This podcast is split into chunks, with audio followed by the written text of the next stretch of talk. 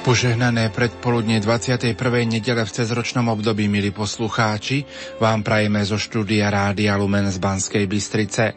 Aj v dnešnú nedelu pokračujeme v relácii Teológia tela, katechézy svätého Jána Pavla druhého. o ľudskej láske podľa Božieho plánu. Ničím nerušené počúvanie vám zo štúdia Rádia Lumen prajú majster zvuku Peter Ondrejka a moderátor Pavol Jurčaga. V knihe Dôverne s Bohom na dnešnú nedelu čítame: Epizóda nočného zjavenia Ježiša na jazere, keď išiel k nemu Peter, kráčajúc na vode, sa skončila samovolným vyznaním učeníkov: Naozaj si Boží syn. No v Cezareji Filipovej Ježiš provokuje iné, úplnejšie a úradné vyznanie. Spýtuje sa učeníkov, čo ľudia hovoria o ňom, aby ich tak donútil rozmýšľať a prekonať verejnú mienku priamejším a intimnejším poznaním, ktoré majú o jeho osobe. Niektorí ľudia ho pokladali za Jána Krstiteľa, iní za Eliáša a iní za Jeremiáša. Nemohlo sa myslieť na slávnejšie osobnosti. Predsa však medzi týmito a Mesiášom je nesmierny rozdiel, ktorý sa nikto neodvážil prekonať. Robí to Peter bez váhania a odpovedá prvý v mene spoločníkov: Ty si Mesiáš, syn živého Boha. Učeníci pochopili. Oni sú tí jednoduchí, ktorým Otec láskavo zjavil tajomstvo. A ako raz Ježiš volal: Zvelebujem ťa, Oče, Pán neba i zeme, že si tieto veci skryl pred múdrymi a rozumnými a zjavil si ich maličkým. Tak teraz hovorí Petrovi: Blahoslavený si, pretože ti to nezjavilo telo a krv, ale môj Otec, ktorý je na nebesiach. Bez vnútorného osvietenia z Božej strany by nebolo možné také výslovné vyznanie viery o Ježišovom božstve. Viera je vždy dar a Petrovi, ktorý sa jedinečne a pohotovo otvoril tomuto daru, Ježiš predpovedá veľké poslanie, ktoré sa mu zverí. Ty si Peter a na tejto skale postavím svoju cirkev a pekelné brány ju nepremôžu. Milí poslucháči, v nasledujúcich minútach vám ponúkame rozhovor s bratom Jánom Jendrichovským z komunity Mile z Jezu v Banskej Bystrici na tému Manželstvo a panenstvo pre Božie kráľovstvo. Nech sa vám príjemne počúva. Rádio Lumen, slovenské katolícke rádio. Považuje svätý Pavol panenstvo pre Božie kráľovstvo, celibát za lepšie povolanie ako manželstvo, respektíve ako vysvetľuje motív zrieknutia sa pre Božie kráľovstvo? Môžeš k tomu povedať viac? To je taká háklivá otázka teraz trochu, že či je to lepšie povolanie, celibát ako manželstvo. Môžeme určite povedať, že svätý Ján Pavol druhý. v Teológii tela úžasným spôsobom opisuje a vyzdvihuje sviatosť manželstva. Svätý Pavol, ktorého Prvý s Korintanom siedmu kapitolu rozoberáme, alebo rozoberá Ján Pavol druhý. v Teológii tela, tak do toho vnáša aj osobnú skúsenosť a svoje presvedčenie, že hej, celibát je nejakým spôsobom lepší. Ale Ján Pavol druhý., keďže zaradil túto úvahu, rozbor svätého Pavla do teológie tela, tak v tom určite vidí jednotu s teológiou tela. Takže určite tá odpoveď bude nejakým spôsobom pozitívna. A čo teda hovorí svätý Pavol, si pripomenieme. Prvý s Korinťanom, siedma kapitola, prvý verš. O tom, čo ste písali: Dobre je, keď sa muž nedotýka ženy. Alebo, tridsiaty ôsmy verš. Teda aj ten, kto vydáva svoju pannu, dobre robí, ale kto nevydáva, robí lepšie. Tu sa asi odvoláva svätý Pavol na zvyk doby, alebo poriadok doby, kedy o manželstve a kto koho si zoberie, viacej rozhodovali rodičia, alebo ten, kto mal na starosti tú osobu a podobne. No ale hovorí, kto vydáva svoju pannu, dobre robí, a kto nevydáva, robí lepšie. Pripomenieme si, že svätý Pavol mal pastorálny, realistický pohľad na manželstvo. Ján Pavol druhý. to tiež vo svojej analýze zohľadňuje a opisuje. Že som k tomu pridal, ako si pamätám, úlohu stavu manželského z katechizmu katolíckej cirkvi, ktorá usporadúva istým spôsobom tie úlohy, že prvá je láska, vzájomná láska manželov, potom druhá je plodiť a vychovávať deti, tretia je prispievať k budovaniu sveta a iste aj Božieho kráľovstva v ňom, a štvrtá úloha je budovať cirkev. Takže ak niekto si myslí, že úloha manželstva je nejak priamo a silno budovať cirkev, hej, ale sú tam tri priority predtým. Zatiaľ čo napríklad to Pavlové povolanie v celibáte pre nebeské kráľovstvo bolo primárne pre budovanie cirkvi.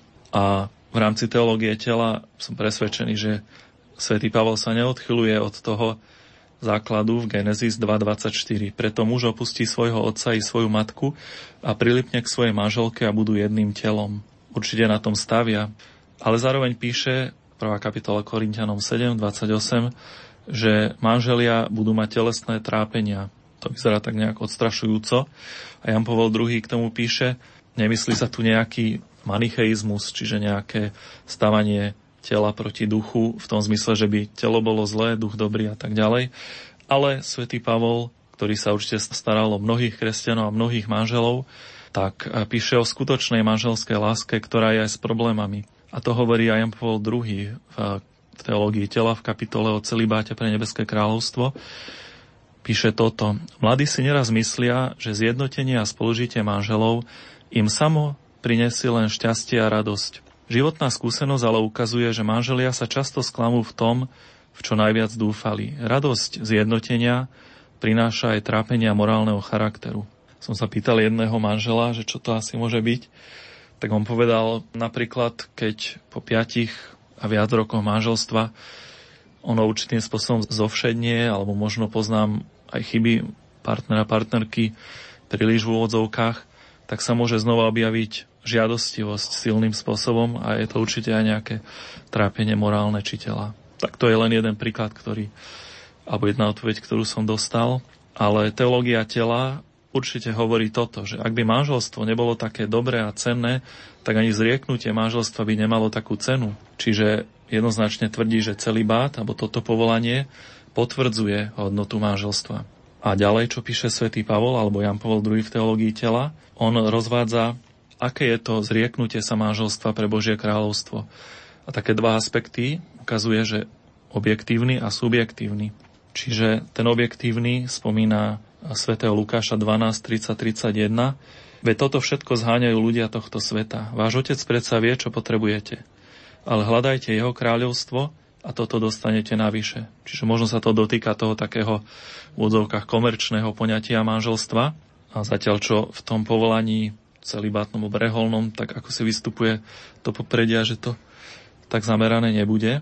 A svätý Pavol ďalej píše, kto je bez ženy, stará sa o pánové veci, ako sa páčiť pánovi. Tu istým spôsobom dáva taký program pre zasvetený život.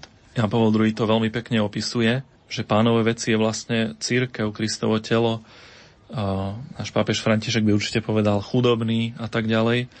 A ako sa páčiť pánovi je tiež veľmi pekná vec, lebo páčenie sa Bohu, v starom zákone to odkazuje na život Božej milosti, hľadanie Boha jeho vôle, a v novom zákone, keď si spomenieme Ježišove slova, Ján osem dvadsaťdeväť, hovorí o otcovi Ježiš, hovorí, ja vždy robím, čo sa páči jemu, čiže je tam to páčenie, vzťah lásky. Takže Ján Pavol druhý. hovorí, že vlastne aj celibát pre Božie kráľovstvo, to páčenie sa Bohu má snubný charakter, ale samozrejme, keďže hovoríme manželstvo, panenstvo, čo je lepšie, či je na čo lepšie, tak aj na to, aby sme mohli ukázať ten snubný charakter celibátu pre Božie kráľovstvo, tak potrebujeme manželstvo, kde v tejto kapitole alebo liste Korintianom sa hovorí aj, že na tý sa stará a tak ďalej, ako sa páčiť manželke. To môžeme poňať aj pozitívne, veď predsa je to manželstve dobré a pozitívne. Ale zasvetený život by sa mal práve starať, ako sa páčiť pánovi. Čiže je tam taká analogia, kedy na to, aby sme vysvetlili celibát, potrebujeme manželstvo. A to páčenie sa Bohu znamená aj hľadať spôsob, ako aktívne vyjadriť lásku, odpovedať na lásku. A prečo ešte možno svätý Pavol akoby ukazuje, že v niečom, nejakým spôsobom je jeho povolanie, či je celibát pre Božie kráľovstvo lepšie, tak Ján Pavol druhý. vysvetľuje, že v Biblii svetosť predovšetkým je to ako stav, až po tom, čo človek robí, samozrejme, že to súvisí a musí súvisieť, ale stav akoby odlučenia sa od toho, čo nepodlieha Božiemu vplyvu. Čiže svetosť panenstva či celibátu sa myslí ako svetosť stavu, pravdaže, keď je prijatý pre Božie kráľovstvo. Takže aby sme to zhrnuli, tak svätý Pavol za istých podmienok, a veľmi tam zdôrazňuje motív, prečo človek sa zrieka manželstva a rozhoduje sa pre celibát, považuje za lepšie povolanie, ale stavia pritom práve na potvrdenie hodnoty a dobra manželstva. Čo nám hovorí toto učenie svätého Pavla pre kresťanské chápanie tela a jeho významu? Ako to súvisí so zmrtvých staním a konečným cieľom človeka? Ovplyvňujú tieto pravdy viery Pavlovo učenie či jeho interpretáciu Jánom Pavlom druhým o manželstve a celibáte? Svätý Pavol sa tu vlastne dotýka jednej takej základnej ľudskej otázky. Aký je zmysel života? Keď si to trošku preložíme do teológie tela, tak aký je zmysel bytia telom, života v tele, bytia telom z hľadiska budúceho sveta alebo konečného určenia alebo večnosti. Vieme, že ľudia často také frázy hovoria, že telo musí ísť do hrobu riadne zhuntované, tak to bude skôr taký sekulárny pohľad. Naopak kresťanstvo, viera, pohľad viery nám hovorí, že človek, a teda samozrejme aj telo, je učené pre večnosť, pre konečné naplnenie, hoci práve na to často zabudáme. Máme to v Evanjeliu z Ježišových slov, ktoré vlastne hovoria aj o celibáte, ale aj o definitívnom naplnení manželstva. A obe tieto, povedzme, môžeme predbehnúť trošku víťazstvo nad smrťou a určenie človeka a tela, teda povolania v celibáte, ale aj manželstva, stávajú na tomto víťazstve nad smrťou, ktoré priniesol Ježiš. Zacitujem z Teológie tela od Jana Pavla druhého. Kristus hovorí človeku, a hovorí o človeku. O človeku, ktorý je telom, ktorý bol stvorený ako muž a žena na obraz a podobu Boha. Hovorí o človeku, ktorého srdce je podrobené žiadostivosti a o človeku, pred ktorým sa otvára eschatologická perspektíva vzkriesenia tiel. Čiže hovoríme tu, tu o určitých zjavených pravdách o človeku. Ako sme povedali, sekulárny pohľad je o mnoho negatívnejší. Zhrnieme, telo je predurčené pre budúci život, pre večný život. Bez toho, aby sa nejak ponižoval alebo zanedbával tento život, určite nie. Ale keď čítame svätého Pavla, musím aj upozorniť, že telo sa u neho, ten pojem používa aj ako telo v úvodzkách vylúčené spod vplyvu Božieho ducha, alebo aj svet, keď hovorí svätý Pavol, tak niekedy uvádza tento význam ako svet, miesto, správanie vylúčené spod vplyvu Božieho ducha, preto telo proti duchu, svet proti kresťanstvu a tak ďalej. Ale v teológii tela prevláda to videnie, telo je vlastne ako zjavuje osobu, zjavuje Boha. Vidíme, že zjavuje príslušnosť k viditeľnému stvoreniu a svet je predsa darom stvorenia. Ale musíme teda mať na pamäti, že Pavol používa aj iné významy. No a práve vykúpenie tela Kristom, zaujímavé, spája tieto pohľady, pretože umožňuje prvý, že telo je predurčené pre budúci život a prekonáva druhý, že by telo a správanie bolo vylúčené spod vplyvu Božieho ducha. Opäť si pozrieme do teológie tela. Vykúpenie tela je podľa autora listu tým, čo očakávame. A tak očakávame víťazstvo nad smrťou, o ktorom Kristus vydal svedectvo predovšetkým svojim zmrtvých staním. Takže jednoznačne je tu tá, odborne povedané, eschatologická nádej, vzkriesenia tiel, alebo to, že v nebi budeme aj so svojimi telami, že to práve Ježiš umožnil svojou smrťou, zmrtvých staním a zmrtvých staním tela. Ale, ako som povedal, určite sa to musí dotýkať aj nášho denného života a je to víťazstvo nad hriechom. Čiže práve konečné učenie človeka nás akoby posmeluje, posilňuje, aby sme zápasili v tom dennom živote so žiadostivosťou alebo s nejakým tým pohľadom Korinta, užívaním si sveta, ale povedzme hriešným užívaním si sveta, alebo užívaním si sveta, ktoré zabudne na Boha. Takže víťazstvo nad smrťou sa spája s víťazstvom nad hriechom, ktoré nám Ježiš ponúka svojou milosťou v každodennom živote. Aby sme to trošku tak zahrnuli, tak svätý Pavol hovorí o nerozlučiteľnosti manželstva, ktoré je samosvedectvom, kde hovorí, dokonca je to veľké učenie, ktoré sa dotýka Ježiša a jeho vernosti cirkvi, ale takisto o svedectve celibátu, ktoré tiež samozrejme, možno ešte niekedy viditeľnejšie, je zamerané na svedectvo o Kristovi. A Ján Pavol druhý píše, každý deň musí človek čerpať z tajomstva vykúpenia tela, inšpiráciu a silu na zdolávanie zla, ktoré v ňom drieme v podobe trojakej žiadostivosti. Muž i žena spojený manželstvom musia každý deň príjmať úlohu nerozlučiteľnej jednoty tohto zväzku a zmluvy, ktorú medzi sebou uzavreli. Ale i muž alebo žena, ktorí si dobrovoľne vybrali celibát pre nebeské kráľovstvo, musia každý deň dávať živé svedectvo vernosti tejto voľbe, počúvajúc slová samého Krista z Evanjelia. Takže môžeme to zhrnúť, áno, tieto pravdy viery sú prítomné, ovplyvňujú Pavlovo učenie, aj to, čo hovorí v teológii tela svätý Ján Pavol druhý. A určité oporné body, keď si ich ešte raz hrnieme, sú práve dôstojnosť muža a ženy, dôstojnosť tela, snubný význam tela, že telo samotné pohlavné hovorí, že sme určení pre lásku, a spájajú to s konečným určením človeka, že vlastne telo je určené alebo predurčené pre večný život.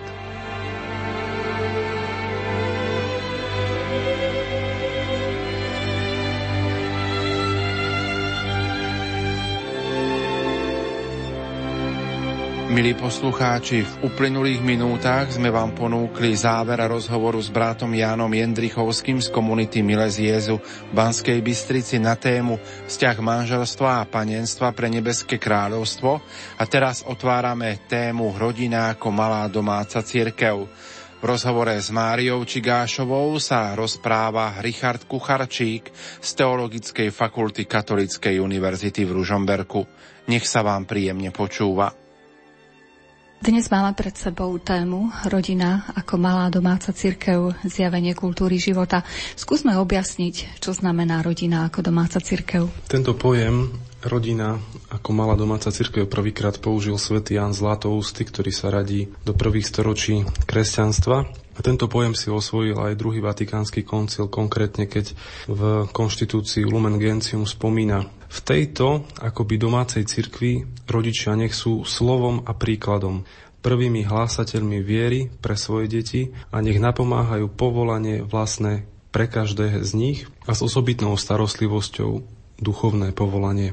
Čiže konštitúcia Lumen Gentium prvýkrát tej dlhej histórii po Jánom Zlatoústom použila tento pojem, a možno tu treba objasniť to, že pohľad druhého Vatikánskeho koncilu na rodinu sa v porovnaní s predchádzajúcim pohľadom na rodinu zásadne zmenil, pretože manželstvo a rodina boli pred druhým Vatikánskym koncilom chápané skôr právnicky. Manželstvo bolo chápané niekedy ako liek proti žiadostivosti, čím aj samotná sviatosť sa redukovala iba na nejaký medicínsky aspekt, teda človek má v sebe nejakú žiadostivosť a sviatosť manželstva je nejaký liek na to, aby sa tá žiadostivosť človeka vyliečila. To ako keby poukazovalo na to, že ľudská láska je pokazená a zlá a preto potrebuje sviatosť. Sviatosť manželstva však neneguje našu prirodzenú ľudskú skúsenosť, neneguje našu prirodzenú ľudskú lásku. Kristus neprichádza k snúbencom a nehovorí im: to, čo vy žijete, to nie je láska, tak preto poďte a ja vám ukážem to, čo je láska. Preto potrebujete prijať sviatosť manželstva, lebo to, čo ste doteraz žili, to nie je láska.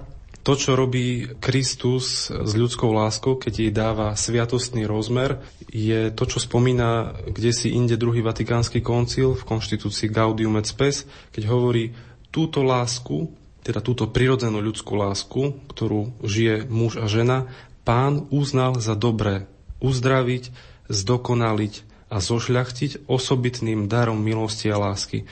Teda vidíme, že sa tu neignoruje to, čo prežíva muž a žena medzi sebou, ale túto lásku, ktorú oni medzi sebou prežívajú, Pán uzdravuje, zdokonaľuje a zošľachťuje osobitnými darmi milosti a láskou. A podobne to vlastne pripomína aj katechizmus katolíckej cirkvi, keď spomína manželskú zmluvu, ktorou muž a žena vytvárajú medzi sebou celoživotné spoločenstvo, povýšil Kristus Pán medzi pokrstenými na hodnosť sviatosti. Čiže Kristus nerobí to, že to, čo vy žijete, je zlé, ale práve ako keby dáva hĺbší rozmer tej prirodzenej ľudskej láske, povyšuje ju na hodnosť sviatosti. Hovoríme o sviatosti manželstva. Vlastne, akú má súvislosť malá domáca cirkev a sviatosť manželstva? Podstatné pre pochopenie a vysvetlenie pojmu domáca cirkev je pochopenie vzťahu, ktorý existuje medzi sviatosťou manželstva a domácou cirkvou.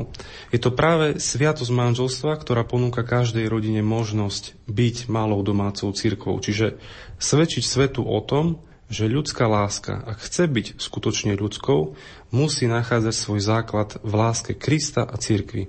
Aj liturgický úkon sviatosti manželstva nie je len nejakým prezlečením snúbencov. Často vidíme, že snúbenci sa prezlečú z tých svojich bežných šiat do slávnostných šiat, ktoré nosia iba raz vo svojom živote. Tí snúbenci teda liturgickým úkonom sviatosti manželstva sa neprezliekajú z nejakej ľudskej lásky do Božej lásky, ale rozpoznávajú v tej láske Krista k cirkvi miesto, v ktorom sa uchováva ich prirodzená ľudská láska. Teda Kristus neberie to ich oblečenie, ktoré bežne nosia a dáva im niečo nové, ale ako keby stavia na prirodzene ľudskom. A ten dar Ježiša Krista, ktorý dáva vo sviatosti manželstva, sa nevyčerpáva slávením sviatosti manželstva, tým jedným dňom, tými tridsiatimi minútami, ktoré oni zažívajú v tom kostole, ale ten dar, ktorý on im v ten deň dáva, ich sprevádza počas celého ich života. Vyslovne to pripomína druhý Vatikánsky koncil, keď hovorí, Ježiš Kristus zostáva ďalej s nimi, aby im pomáhal v tých ich špecifických situáciách, ktoré prežívajú ako manželia. Môžeme to vnímať tak, že každá rodina je domácou cirkvou. Žiaľ nie. Sviatosť manželstva je, sme povedali, tým podstatným východiskom pre domácu cirkev a je pravdou, že každá rodina je povolaná byť domácou cirkvou, ktorej identita pramení zo sviatosti manželstva, ale nie každá rodina sa automaticky stáva domácou cirkvou. Stáva sa ňou len tá rodina, ktorá vo sviatosti manželstva rozpoznáva svoj počiatok a svoj pôvod. Sviatosť manželstva ponúka všetkým kresťanským manželstvám možnosť stať sa malou domácou cirkvou, čiže vydávať svedectvo pred svetom, že ľudská láska, ak chce byť naozaj ľudskou, musí nachádzať svoju podmienku v láske Krista a cirkvi. Ide o veľkú výsadu, ktorú každá rodina dostáva, ide o veľké a vznešené povolanie, ku ktorému je pozývaný muž a žena. No iba tá rodina, ktorá opravdivo žije tú sviatosť, ktorú prijala, iba tá rodina sa môže nazývať malou domácou cirkvou.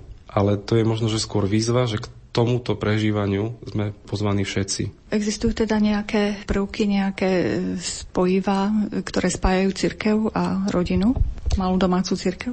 Každá tá malá ľudská rodina patrí do veľkej ľudskej rodiny, ktorou je cirkev. A môžem povedať, že veľká cirkev učí malú a v malej sa človek učí to, čo je podstatou veľkej. Ján Pavol druhý. Vo Familiaris Consortio povedal, kresťanská rodina zjavuje a uskutočňuje cirkevné spoločenstvo, preto ju možno a treba nazývať domácou cirkvou. Kresťanská rodina zjavuje a uskutočňuje cirkevné spoločenstvo. Teda v tej malej domácej cirkvi sa to dieťa prirodzeným spôsobom učí, čo sa od neho očakáva v tom veľkom cirkevnom spoločenstve. Vidíme, že rodina je takým príbytkom, v ktorom sa kultivuje človek, v ktorom sa to dieťa učí, čo je to otcovstvo, čo je to materstvo. Tam sa učí vzťahu k otcovi, k matke. Cirkev vnímame ako matku, preto, lebo pojem matka je nám známy z rodiny. Práve rodina prispieva k tomu, že rodí synov a dcery pre tú veľkú cirkev. Teda ona pomáha materstvu, účasti na materstve cirkvi. Malé dieťa sa v rodine učí to, čo je brat, sestra. V cirkvi sa nazývame bratia a sestry. Ak by sme sa to nenaučili v tej malej domácej cirkvi, potom by sme to nevedeli pochopiť a prežívať v tej veľkej cirkvi, do ktorej patríme. Takisto kresťanská rodina je miestom, kde deti dostávajú prvé ohlasovanie evanjelia, preto sa rodinný dom právom nazýva domácou cirkvou, školou ľudských cností a kresťanskej lásky. Kresťanská rodina je povolaná k tomu, aby bola otvorená pre ďalšie rodiny, aby bola pohostinná k odlišným a veľkodušná k tým, ktorí nemajú rodinu, aby bola otvorená pre stretnutie s druhými. Rodina sa nikdy nesmie uzavrieť sama do seba, ale musí znovu objaviť svoju príslušnosť k tej širšej rodine, ktorou je cirkev. Malá domáca cirkev znamená aj to, že niektoré manželské páry sa niekedy rozhodnú ísť do misijných oblastí, hlásať evanjelium a slúžiť ľuďom s láskou Ježiša Krista. Možno vidieť to tak špecificky v spoločenstve neokatechumenátnej cesty. Ale manželia ako sviatostní manželia nie sú pozývaní len na to, aby odchádzali do tých ďalekých krajín, ale aby slúžili vo svojej farnosti, aby slúžili v tej malej cirkvi, malej miestnej cirkvi, ktoré sú súčasťou, aby v nej slúžili či už vedením rodinného spoločenstva alebo prípravou snúbencov na manželstvo, aby pomáhali kňazovi v tej jeho pastoračnej službe. A nakoniec rodina je povolaná k tomu, aby aj vychovávala a pestovala vo svojich synoch a dcerách misionárske povolanie. Práve ona má pripravovať tých nových robotníkov, ktorých je stále málo a ktorí sú potrební pre žatvu. Možno teraz sa môžeme pozrieť na to, ako cirkev naopak pomáha rodine k tomu, aby ona žila tú svoju pravú totožnosť, to, čím ona je a čím má sama byť. Kresťanská rodina sa zúčastňuje na dianí a živote tej veľkej cirkvi, tej, predovšetkým tej miestnej cirkvi, ktorá je vo farnosti, kde sa ona sama posilňuje, načerpáva nedeľu čo nedeľu, sviatok čo sviatok, deň čo deň, prichádza do spoločenstva tej väčšej cirkvi, aby jednak aj ona sama čerpala, ale jednak aby aj ona sama odovzdávala tomu väčšiemu spoločenstvu to, čo sama príjma, to, čo žije. A teda vidíme tu, že cirkevný priestor, v ktorom rodina žije, nie je, nie je nejakým uzavretým priestorom, nejakým getom, v ktorom si žijú nejakí jednotlivci, ale je živým spoločenstvom tých jednotlivých rodín. Cirkev je naozaj rodinou rodín, ako to povedal Ján Pavol druhý. Práve tá kresťanská rodina je povolaná k tomu, aby v tom miestnom cirkevnom spoločenstve okusovala to nové a jedinečné spoločenstvo, ktorým je cirkev. Cirkev je tým príbytkom, ktorý učí nás milovať, ktorý nás posilňuje, ktorý nám zjavuje to, čím máme byť. Možno to prirovnať k obrazu, ktorý Ježiš Kristus použil v podobenstve o viniči a ratolestiach, keď povedal: ja som vinič, vy ste ratolesti. My, ak chceme fungovať ako kresťanské rodiny, nemôžeme žiť kdesi ako izolované ostrovy vo svete, pretože tento svet nás pohltí a, a zoberie nám všetku nádej z tohto kresťanského povolania, ku ktorému sme povolaní. Na to, aby sme dokázali prežiť v tomto svete, potrebujeme byť napojení na tento vinič. A ním je cirkev, ním je Kristus, ktorý predstavuje cirkev. Teda aj tento obraz nám môže byť pomockou k tomu, že nemôžeme žiť sami, nemôžeme žiť ako nejaké uhlíky, ktoré keď sa vezmu z tej pahreby, tak okamžite vyhoria, ale potrebujeme byť súčasťou viacerých tých uhlíkov, ktoré vytvárajú to teplo, vytvárajú to spoločenstvo.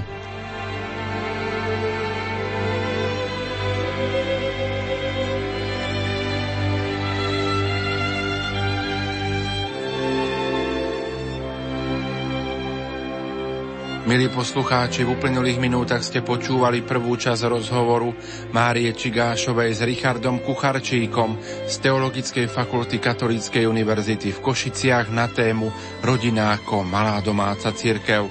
V rozhovore budeme pokračovať opäť o týždeň. Požehnanú nedeľu vám zo štúdia Rádia Lumen prajú Marek Rimóci a Pavol Jurčaga.